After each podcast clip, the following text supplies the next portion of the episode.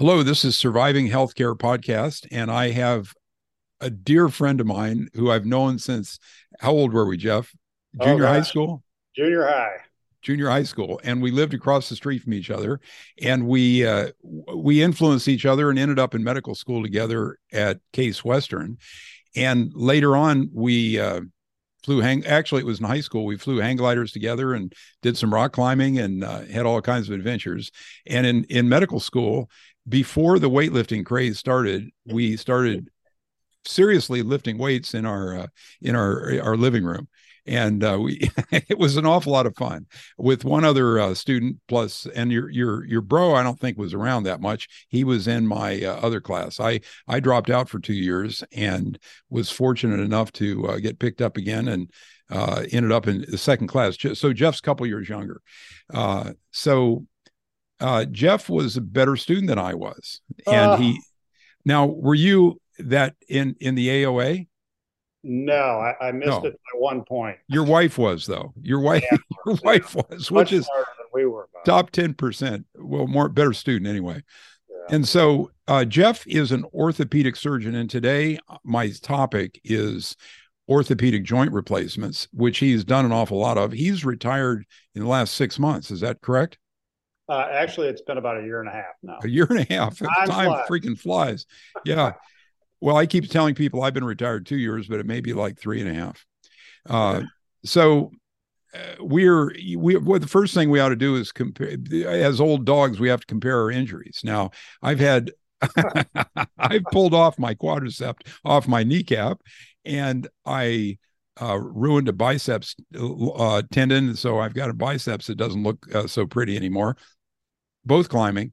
And then I've had two shoulder replacements. Now, I think you're, uh, and then I chipped a tooth when I was climbing.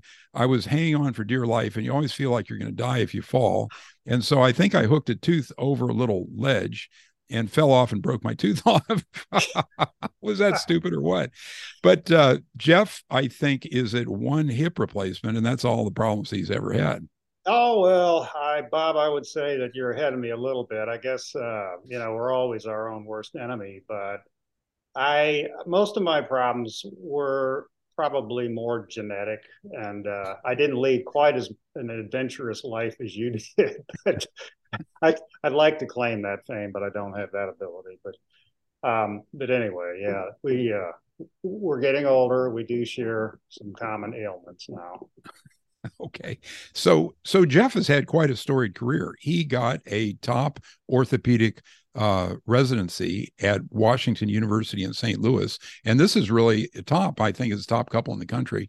And he, I think, you did a fellowship in joint replacement as well, didn't you? I did.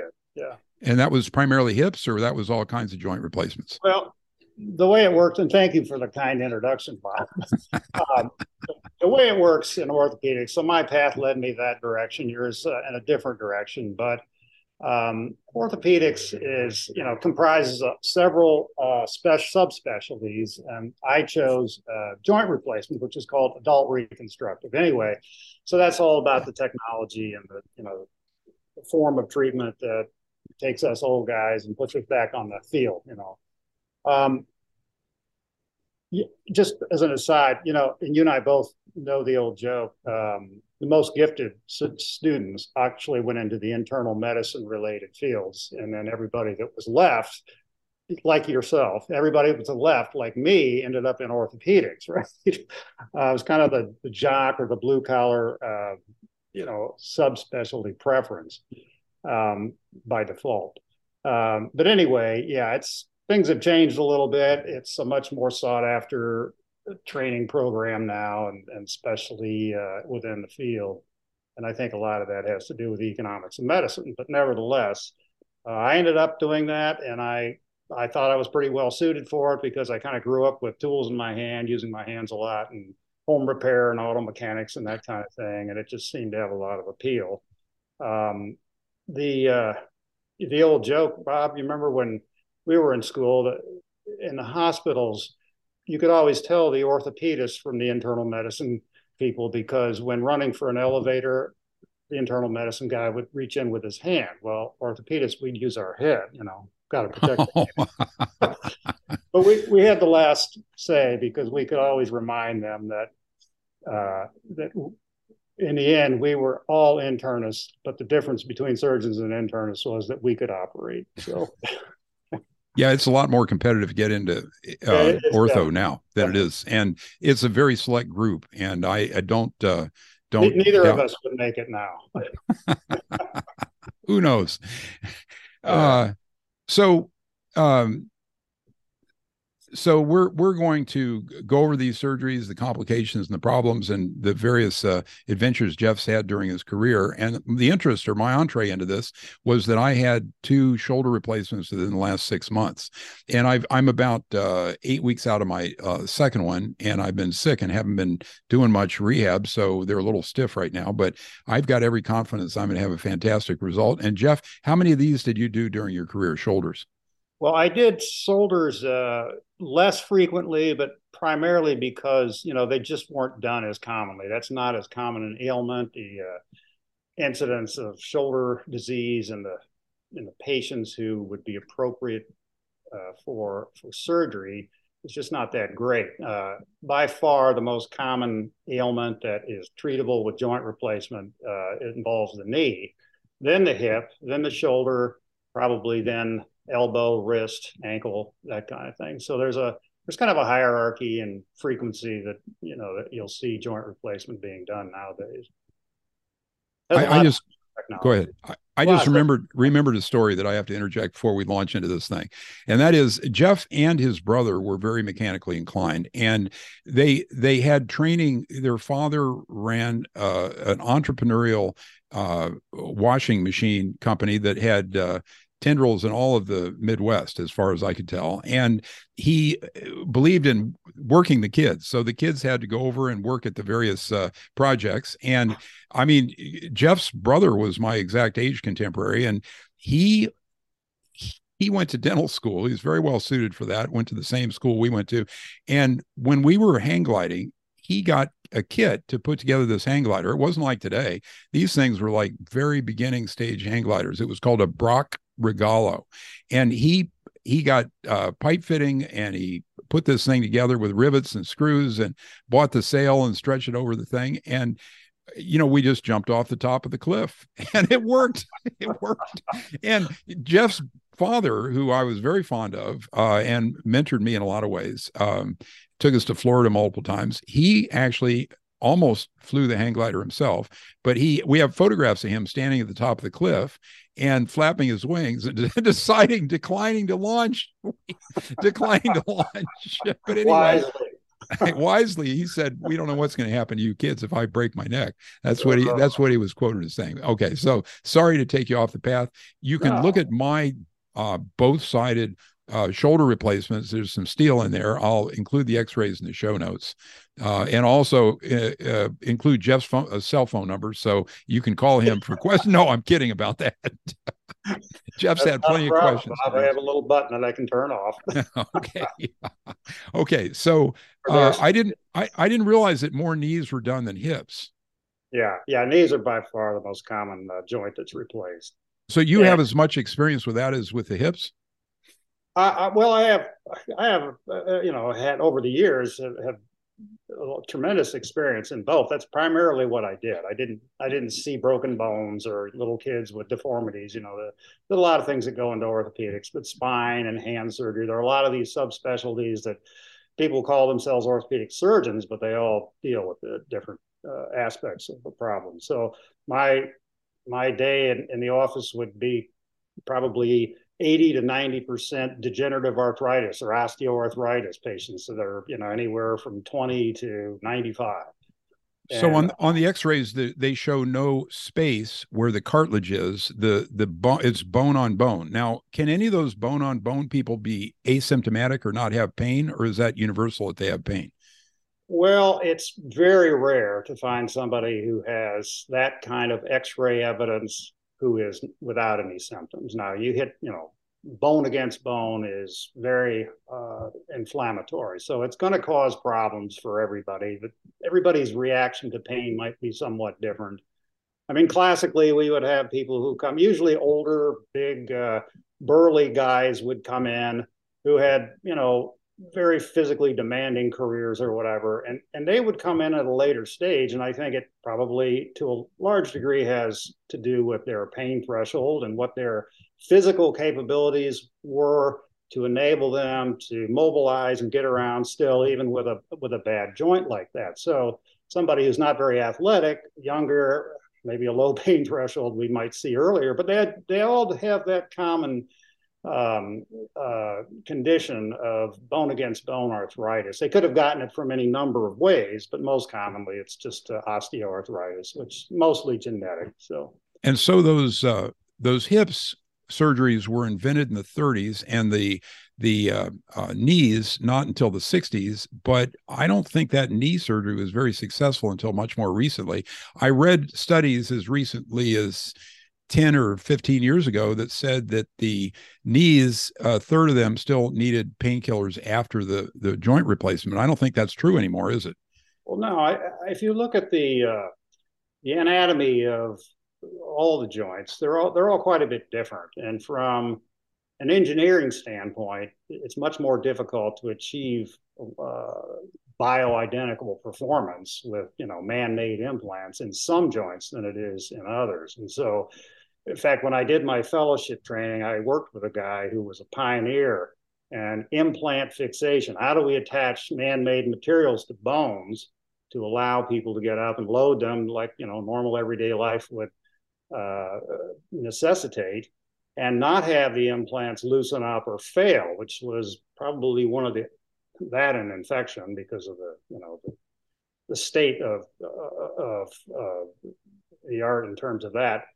It, it was about the nineteen sixties where modern joint replacement really came into its own, where we had good results that could be reproduced and held up for a reasonable length of time to allow people to return to a fairly normal lifestyle. It was uh, pretty much uh, hips that, that led the way, because hips tended to be the easiest to replace from a mechanical and engineering standpoint uh, and from a fixation standpoint.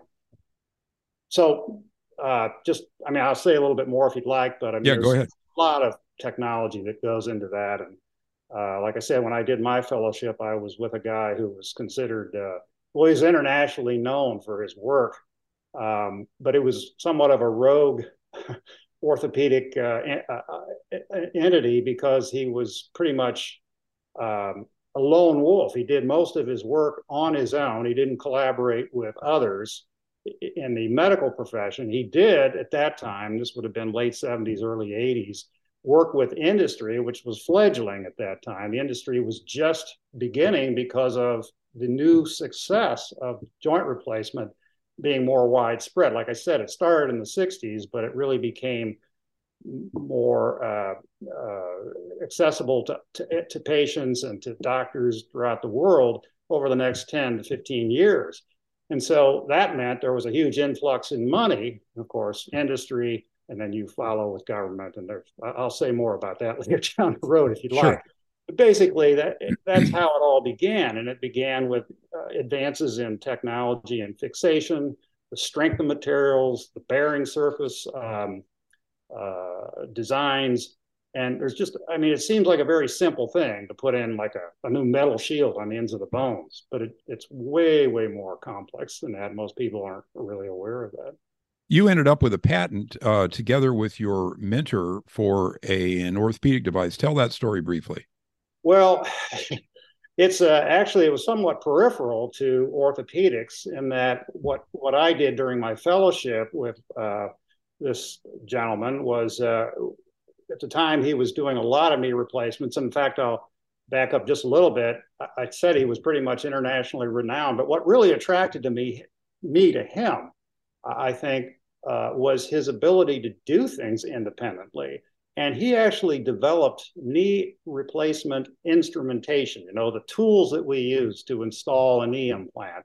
He he made those, designed them, and made them in his garage. And this, of course, was in the nineteen seventies. This would have been at a time where we didn't have the tremendous scrutiny and restrictions and so forth on how everything uh, gets to the market. But, but, it, but they were really... Uh, Uh, ingenious, and it, and it allowed him to work And the field which he chose, this implant fixation technology field, uh, where he could use his instruments to attach implants to bone. Well, that, of course, led to different design in the implants themselves.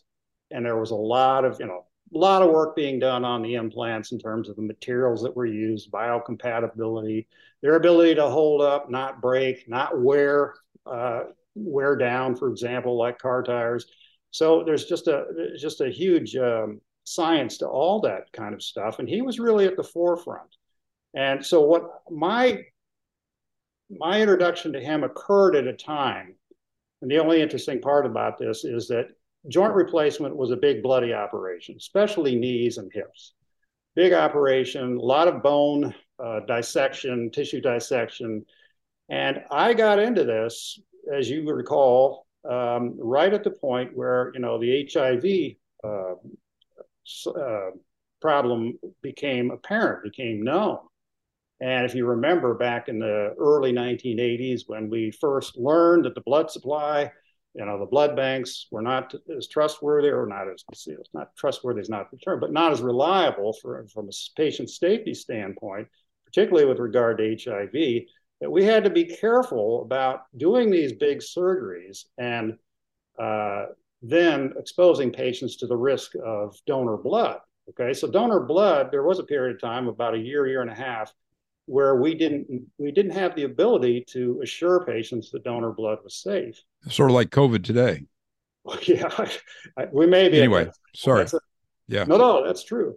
I, I, so what we did is I recognized uh, from my training, which I had just my residency in orthopedics, not the fellowship, but just prior to that in Cleveland, where they were doing a lot of cardiothoracic surgery. But I recognized that they were using and had been using for several years a blood reclamation process where they did these open heart procedures, open chest dissections, and they, you know, sewed everything up, and they had drains which allowed them to collect the blood that was still being produced at that in, in the in the wound site. And that, you know, it doesn't immediately stop completely in patients who have had these operations. Well, the same was true in orthopedics, particularly when we had big surfaces of the bone that were cut that you couldn't really cauterize.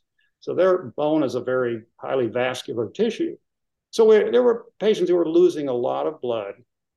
And so we had to then decide how we're going to manage this. One option was to have them donate a blood head at a time, uh, autologous pre-donation, which you probably remember.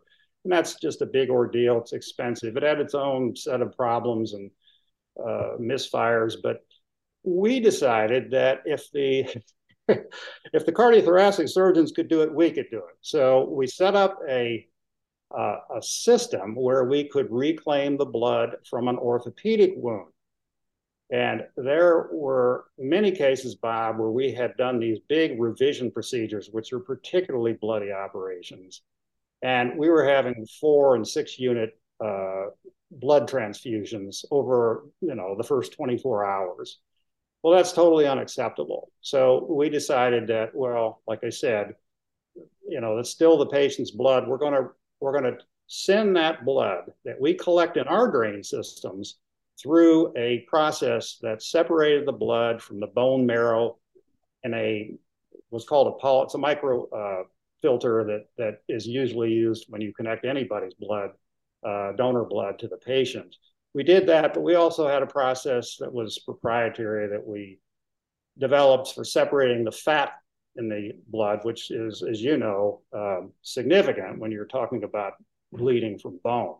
So everybody had been hesitant up to that point, but it was basically a, a process that allowed a fairly simplistic, um, Not, not, not necessarily high tech, but but fairly simplistic uh, and realistic, rapid turnover of the blood that came from the wound, and um, reinfused into patients. That was was pretty dramatic. So for a few years, that became a standard. Yeah. Before you go into that, I want to tell the listeners that you the the way you dove into this was your mentor. You had a patient that lost a tremendous amount of blood and ma- maybe would have died. And so they, yeah. they said, Jeff, uh, you're staying up all night. You're going to hang out with this guy and you're going to filter all the blood that comes out of there. And so it, it freaking worked. And oh. the patient recovered instantly, had no problems at all. And yeah. so after that, they had a they had something that they could patent or something like that. Isn't that the story?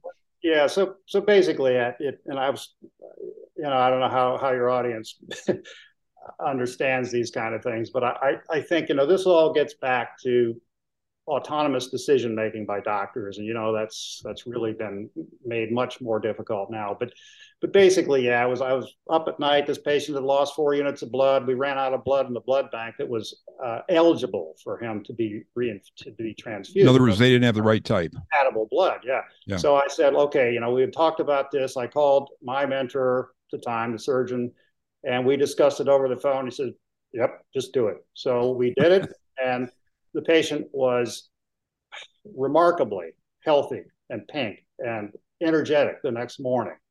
And of course, this is, you know, a desperation thing. It, it's uh, uh, very fortunate that it worked out as it did, uh, but it led to uh, further study and, and repetition of this kind of thing. And we developed enough of a database that we were able to attract the industry people in, and that's where it went from there. And so, yeah, we had a fairly good thing going there for a while, but yeah, things change and technology changes. So that was that was a, a blip in the management of patients who had joint replacement that lasted for a few years in terms of how you, you know, how you treat that particular problem. It's crazy. We were, we were very fortunate. So, um, Jeff, do you have any experience experience with these all these other uh you know elbows and all that other stuff? I mean, yeah, I've done a few. Elbows are pretty rare, Bob, as are most other joints. The, the up and coming joint right now in terms of uh, frequency of the procedure is probably the ankle. But again, it's it really gets back to the technology that's available to to adapt to that particular joint, and it's all they're all different. So hips and knees tend to be the easiest. But you mentioned earlier that hips do better than knees. Knees still are very hard to reproduce uh, the natural performance. And uh, we haven't gotten to that point. Uh, a lot of people would argue we're not there with hips, but we're pretty darn close.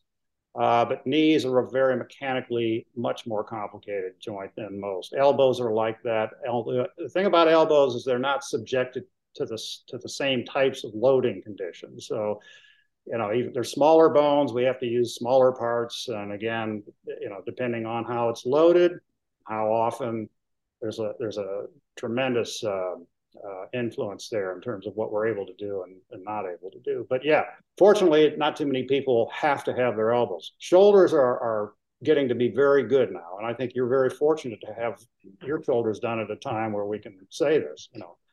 Those hips got a some sort of award for the best surgery in the twentieth century, didn't they?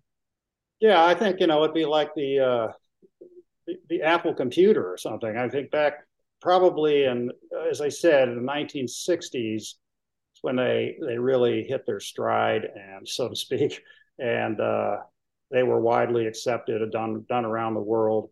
And now, you know, hips are are very reliable. There's still, there's still their share of problems that can occur. Most of that's host-dependent, meaning, you know, the, the patient's uh, pre- Uh, preoperative status plays a big role in all this. It's not all just the technology or, or who installs it. So, Jeff, I've got all kinds of uh, questions, random stuff, and uh, interest, but uh, I want you to first take this in whatever direction you think is best, if you want. And then if you if you'd rather have me uh, ask questions, I can do that. But do you, is there what sort of things do we want to cover before we run out of time? Well, I think I'd say really quickly the. Uh, The, the role of joint replacement now, returning people to preoperative uh, performance, is good enough that you shouldn't ever uh, fear it in terms of, you know, the the outcome. I think. Okay, sorry, Jeff. I had to get the dog shut up, and uh, he's having a fight with the gardeners. Not a problem. Yeah. So go ahead and uh, explore some things that we should not miss. Well, as I said, I think if you're you're having trouble with your joints, and I'm talking about the major joints, uh, you see your doctor, your doctor determines if you're a candidate, and they have very selective requirements that, you know, that make, make for good results, but good results are, are possible. So you don't fear it. Uh, but you know, going into it, it's going to be uh, a bit of an ordeal. The, the surgery itself will probably take anywhere from an hour to two hours for most joints. Uh, it normally does not require blood transfusion now for a lot of reasons. Um, it's uh, not done you know, minimally invasive, uh, even though they'll use that terms. It's not done percutaneously. So you're going to have an incision and you're going to go through the usual post-op recovery and rehab that's going to take you um, probably two weeks to get away from the pain medicine, to get up on your feet and do a lot of normal daily activities, but nothing, nothing rigorous. And then for about the first three months, you're in most cases, if you're in pretty good shape going into it, uh, you're going to rebound to a point where you can recover most of the normal things that people do. Let's just say older adults who have the common forms of arthritis and have the surgery, you're going to probably do that within three months. But if you're talking about peak performance for most of these joints, elbow, shoulder, knee, hip, um, you're, you're looking at probably a year before you're going to get that, that peak athleticism back. And it takes quite a while for the joint Uh, scar tissue to remodel, and it takes an equal amount of time uh, for most people to regain lost athleticism in terms of muscle and uh, you know uh, flexibility and balance and all that kind of thing that goes into athletic uh, activity. So that's kind of it in a nutshell. Uh, there are complications. The risks uh, are pretty minimal. You know, usually about one percent uh, for infection, and a lot of that depends again on your pre pre more your uh, Uh, pre-op status. Um, it's it's a it's it's good enough results now that you, you you don't you don't fear that possibility unless you're very high risk. In other words, so uh, mechanical failure again, you're probably going to go ten to twenty years in all likelihood, even under you know a more a normal lifestyle loading condition. And there are many implants that are out there twenty-five, thirty years old. So you can't discount that possibility as well. Uh, Jeff, I'm not so concerned about peak athletic uh, performance. We're not the men we once were, are we? well, Bob, but you, were quite an ath- you were always quite an athlete. So. Well, I'll take any, any uh, praise you heap on me. Um, so, uh, you know, I've heard that uh, joint infection is a life-altering experience. So you really had one percent of your hips get infected. That must have been horrible. That's kind of a national figure, Bob. We we were probably a little bit below that, maybe six tenths of a percent, something like that. And again, I mean, there's a whole team effort that goes into this. But the number one factor is, again, you know, uh, comorbidities, things that are that are you carry with you as baggage when you go into it. And the doctors uh, nowadays are, are generally very good at at explaining this and identifying the, that kind of a situation. So. You send them all to the dentist, don't you? Uh, if they haven't been for a checkup recently, uh, within the past three to six months, we used to do that, yeah. There's a thing called a spiral C T scan that you can uh, identify these hidden apical abscesses. So if I was an ortho, I think I'd send everybody for that. And and and the dentist, and get a urinalysis, and everything else, you know, send them now off we, to see the wizard. Wow, we have we had pre-op, pre-op laboratory uh Ba- uh, battery of things that we did, and I say did because I haven't done this in the last year and a half. But it, it's a it's a very very uh, comprehensive approach. So, so what know. do you do for these ones that get infected? You have to take the implant out and you put them in bed for a, a month well, and a half like while I they. Say, it's pretty rare. Uh, that figure that I gave you is sort of you know encompasses just about all comers. So, you know, if you have pe- people who are immune compromised or whatever, very sickly, older people, uh, people on steroids, for example, I mean, there are just a number of things that might render you more um, susceptible. But for the people who are just, you know, average guy who's pretty healthy, maybe sixty, sixty-five years old, it's it's quite rare. And most of those patients are treatable. It almost always is going to involve a, a, uh, another surgery or two surgeries. Uh, generally speaking, when you get an infected joint, you have a foreign body that has to come out. You know this as a surgeon yourself. And then you have to have a period of time where people are treated for the, for the infection with the appropriate antibiotics. Um, and then you have to have a, a wound that is ready to be reimplanted. In other words, a, a second operation uh, um, would be uh, the second part of the, this, the two operations that might be used for um, treating an infection. So you're on your third operation here.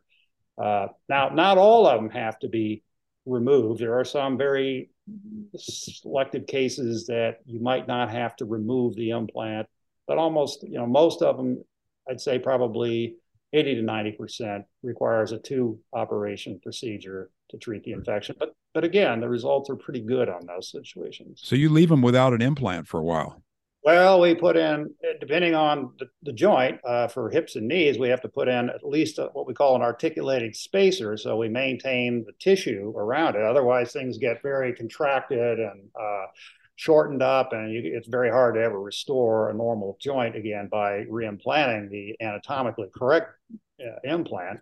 So, uh, yeah, we we we do that. It does allow people to have a uh, somewhat restricted lifestyle, but still a, a potential uh, ability to take care of themselves. And this is, for most people, it's going to involve at least a three to six month commitment to getting better.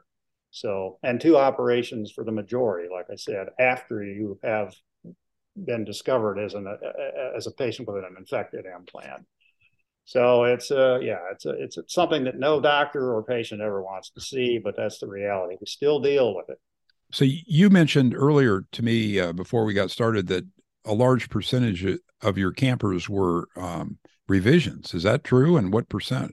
Well, when I say revisions, I see patients who are all comers. I see people who come in with problems from their twenty-year-old joint replacement that, you know, I didn't do. And I see patients who come in with an infection from the guy down the street. You know, it wasn't necessarily all my problems.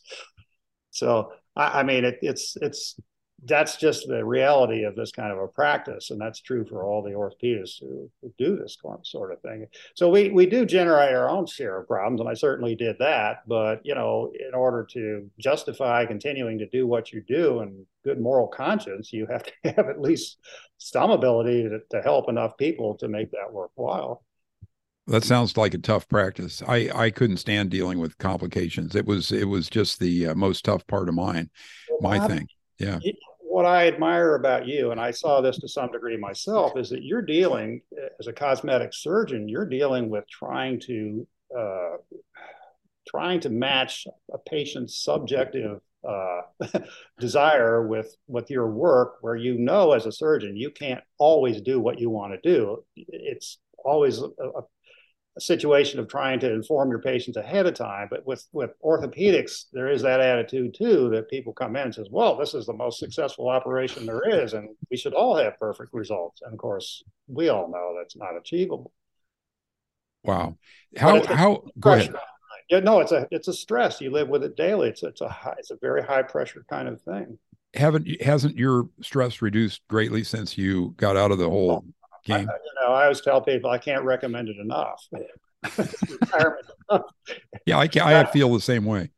That that was a good part of my decision. I, I you and I both know that um, you know, COVID changed things dramatically. The introduction to the E M R made things difficult for us old timers. So the E M R is electronic medical records, and uh, the statistic, the numbers of the amount of time that the average physician spends on that is at least a third of their time.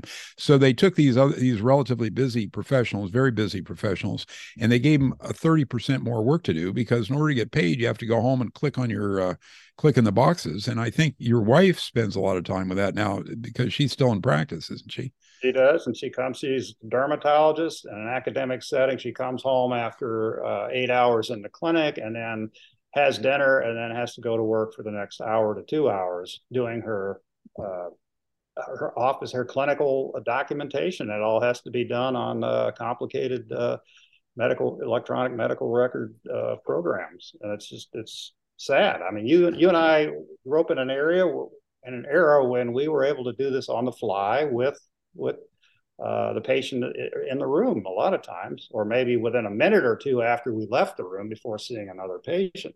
It's just gotten so over the top, absurd, that that a lot of doctors were became so disenchanted, particularly the older guys, the guys that didn't grow up with a keyboard in their hands. They, they found it too burdensome, as I did. As a uh, cosmetic surgeon, I never was subjected to this, and I just and I had paper charts to the end. And that was a wonderful thing. And I've just gotten rid of them all. Yeah, no. Well, it's, that's a good I got I had a garage full of them, or I've gotten rid of most of them. There's a few yeah, that are within I, I, seven years. Yeah, yeah. I'm I'm seven years since my my private practice, and everything since then was in my academic practice where they assumed all the records. So that was a big help. So bef- before we uh, hit on whatever else you think is important, I just want to make sure we hit this idea. Sure. Steroid injections make things worse.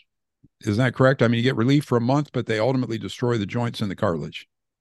I think my own my own approach with steroids is that if it was absolutely critical for somebody for some reason, and you know, you can go through all sorts of scenarios uh, where somebody is in dire pain and cannot have surgery, but is scheduled for surgery or would be scheduled for surgery otherwise, it might buy them a few months, and you only get one or two. The problem with steroids is that it is a risk for infection after you've had a steroid injection. It's a risk for infection leading to a, a surgery.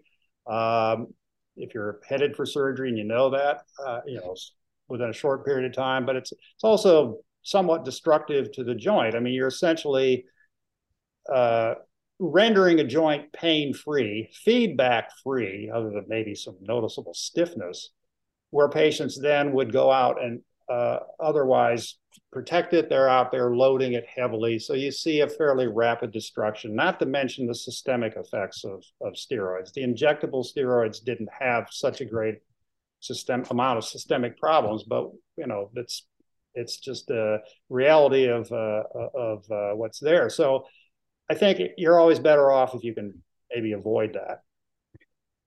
So you're an Eskimo that knows too many uh, names for snow, Jeff. All you had to do was say, yeah, avoid the steroid injections to make me happy. So okay. I remember I'm an emergency uh, physician. Yeah. They either go upstairs or they, they go out the door.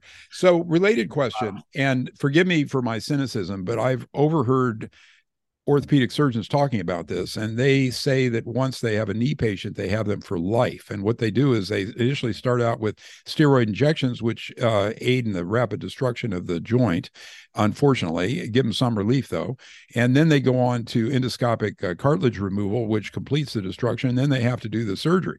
Now, I maybe we're, you're not so, you know, I'm sure you were not so calculating, but I think some of them are. And you could address the idea of the meniscal or the Uh, uh, cartilage removal, the nipping and tucking of the cartilage, and how that has been disproven by uh, randomized uh, uh, surgical control trial. I think you're absolutely right. I think that's way overplayed. And uh, what we know, I, I saw regularly in my practice with people who would come in and say, you know, I never had any knee problem before, and I know I'm sixty years old, but, you know, I was out to... I was out raking leaves, or I went out and played a little softball with my kids or whatever. And boy, I came up with this. I twisted my knee. I came up with this problem. And I thought, okay, well, how many times did you do that prior to this in your lifetime? And you never had a problem. So first thing is you have an elderly degenerative meniscus, and it tore. And that's what happened. But it was going to tear at some point, and it was probably going to be very soon, no matter what you did. So those patients have, by definition, degenerative arthritis in their joint from that point, because we know from that point, that's sort of the, the introduction to the problem. It's probably been there for a while. It's an aging process, but that's what happens. So those people are, you know, a year away, almost always, maybe a little bit longer in some cases, and certainly a little bit less time in other cases, where they're going to have bone against bone in addition to that torn cartilage. So I would try to tell people this, but you'd be surprised the resistance that people had, who were usually, uh, you know, very athletic and sort of youthful people, to hearing that, that you're getting old, that your joint is beginning to wear out, and you're going to need a knee replacement before long. Little by little, they would come around, Bob, because they would continue to have the problem, whether somebody injected them, whether they had arthroscopic surgery, or whether they tried to go to physical therapy or whatever, it ha- you know, you name it. None of that stuff is a anything more than a very quick, short-term fix. Stem cells completely correct the problem, though. Is that correct? Sure it does. Yeah, that and a good shaman will really help you.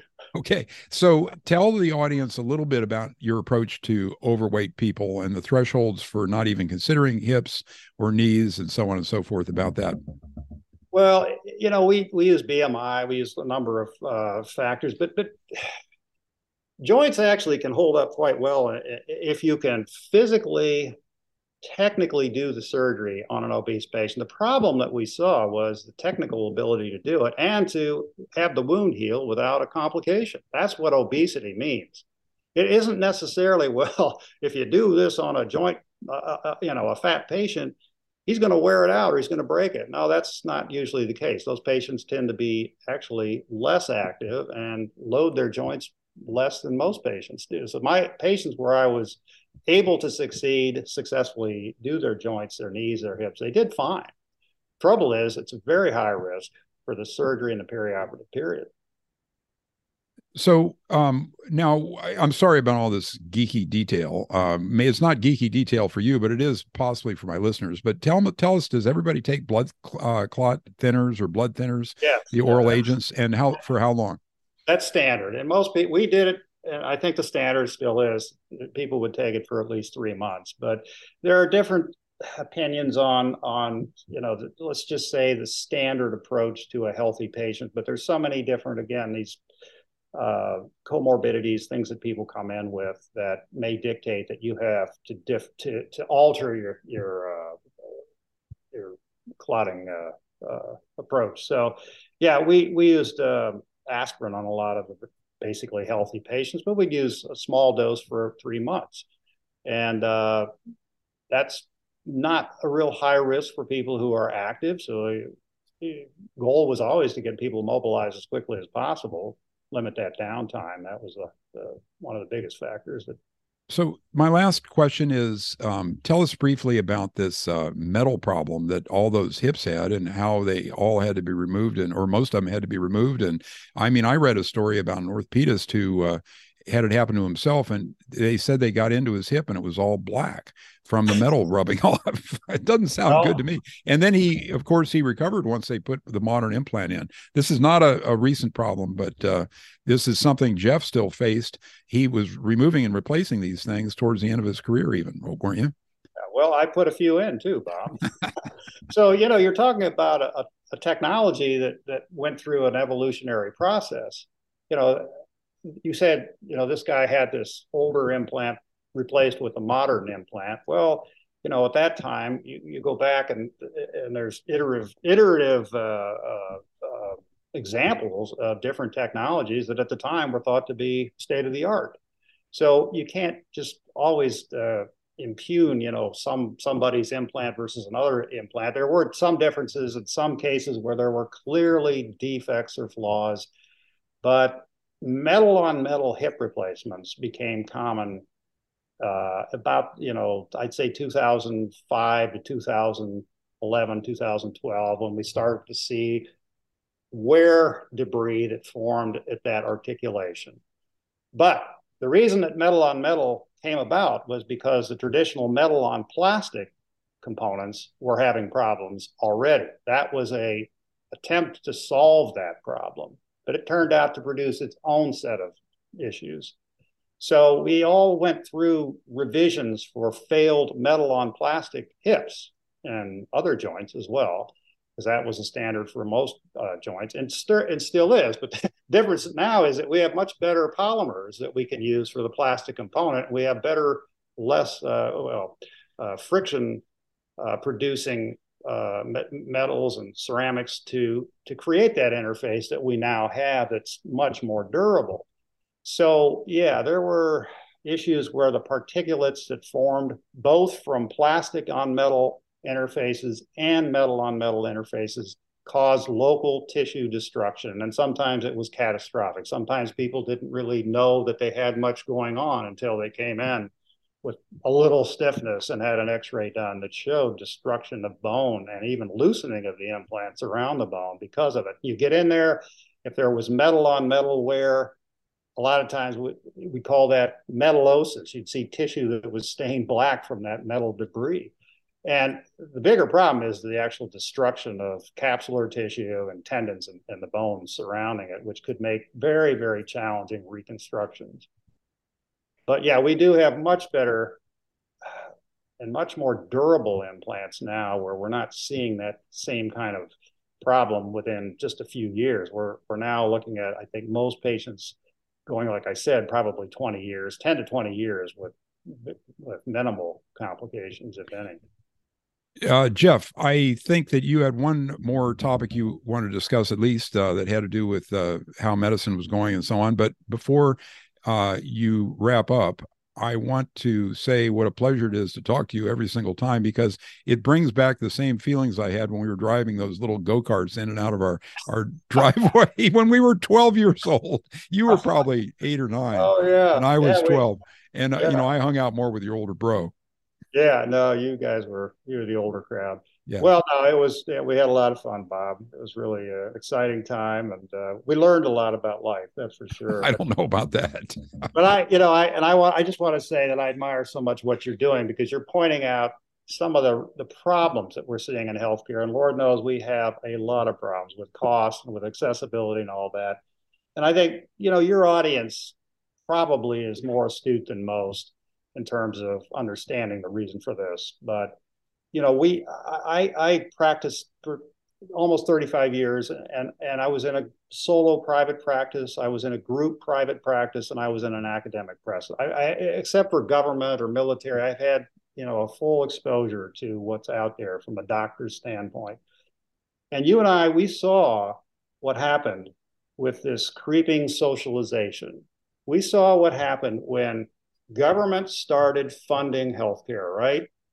We also, and I, as what we've been talking about, we've also seen how the successes and the technology in healthcare started to make healthcare and the delivery of healthcare a very lucrative type of uh, thing, not only for, for physicians, but uh, but for industry in particular. And so you had this more heavy-handed approach, growth of the government bureaucracy and third-party payers that came in, and, you know, they wanted a piece of the action, essentially. I mean, first of all, I think it's unconstitutional to, to even have government funding healthcare to begin with. And, you know, my my liberal colleagues will say, oh, you know, but we, we have to have this, and and this is, you know, such a great thing. And I, I tell people, look, um, you know, we we don't have that ability to solve everybody's problem. And to pretend that we do is is crazy. It's going to cost a fortune. We we just physically can't do it. But uh, you know, we also understand that that doctors have to be remain autonomous. What we've seen, and I've seen this from all different viewpoints in those different those practices that I've held, is that we've seen um, the third party pay- payers and and the government third party influencers from all sides have such a control over what we do that we don't have the ability to individually treat patients anymore. We have we have lost physician autonomy.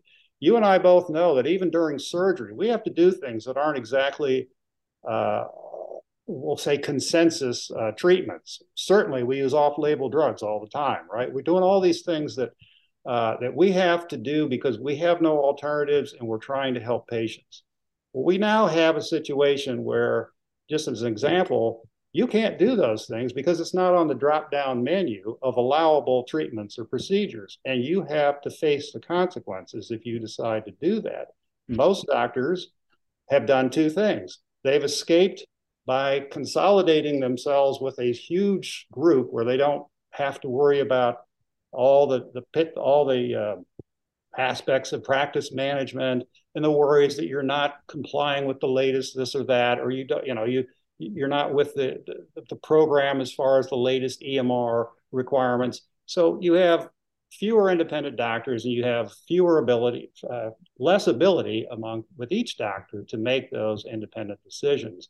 And I think that's a very sad situation. That's a perspective that I've gained and understood probably better in this past two years with COVID, uh, where you, you see that, you know, people, we don't have all the answers. We don't have, as doctors, we we we know that the, the human body is impossibly complex.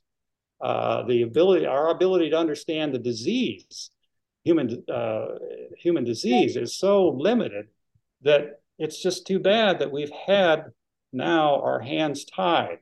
We can't really make decisions without facing, you know, the, the usual penalties or traps. It used to be we just worry about the uh, civil litigation, you know, medical malpractice type of thing. But now it's every every every aspect of what we do, do is so scrutinized and so controlled that you you really you wouldn't venture out of your little safety zone at all if you're smart. And that's too bad, because it really restricts innovation and it makes treatment inaccessible or impossible for patients. So anyway, that's my screed for the day.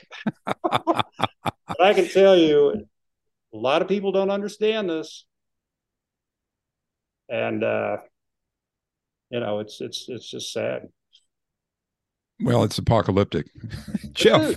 It's, uh, we'll I, we'll we'll get together soon and chat more uh, off off off the air. But uh, I'm grateful for your things that you help my listeners understand. And you know, we, we've got a group that some of whom are considering uh, joint replacements, and they have arthritis, and they have to understand what what what's up with this. And I didn't come easily to the idea that I needed my shoulders replaced, but when I understood that I had a good surgeon available to me and that uh, the results were likely to be excellent, I I went for both of them at once, you know, within a short period of time. Yeah. And of course, they don't do both of them together because of hygienic problems. There, that's the that's the last joke for the for the podcast. Great. Well, thank you, Bob, and I appreciate the offer to come in and share my my experience with you. Okay. Thanks, Jeff. Take care. Okay.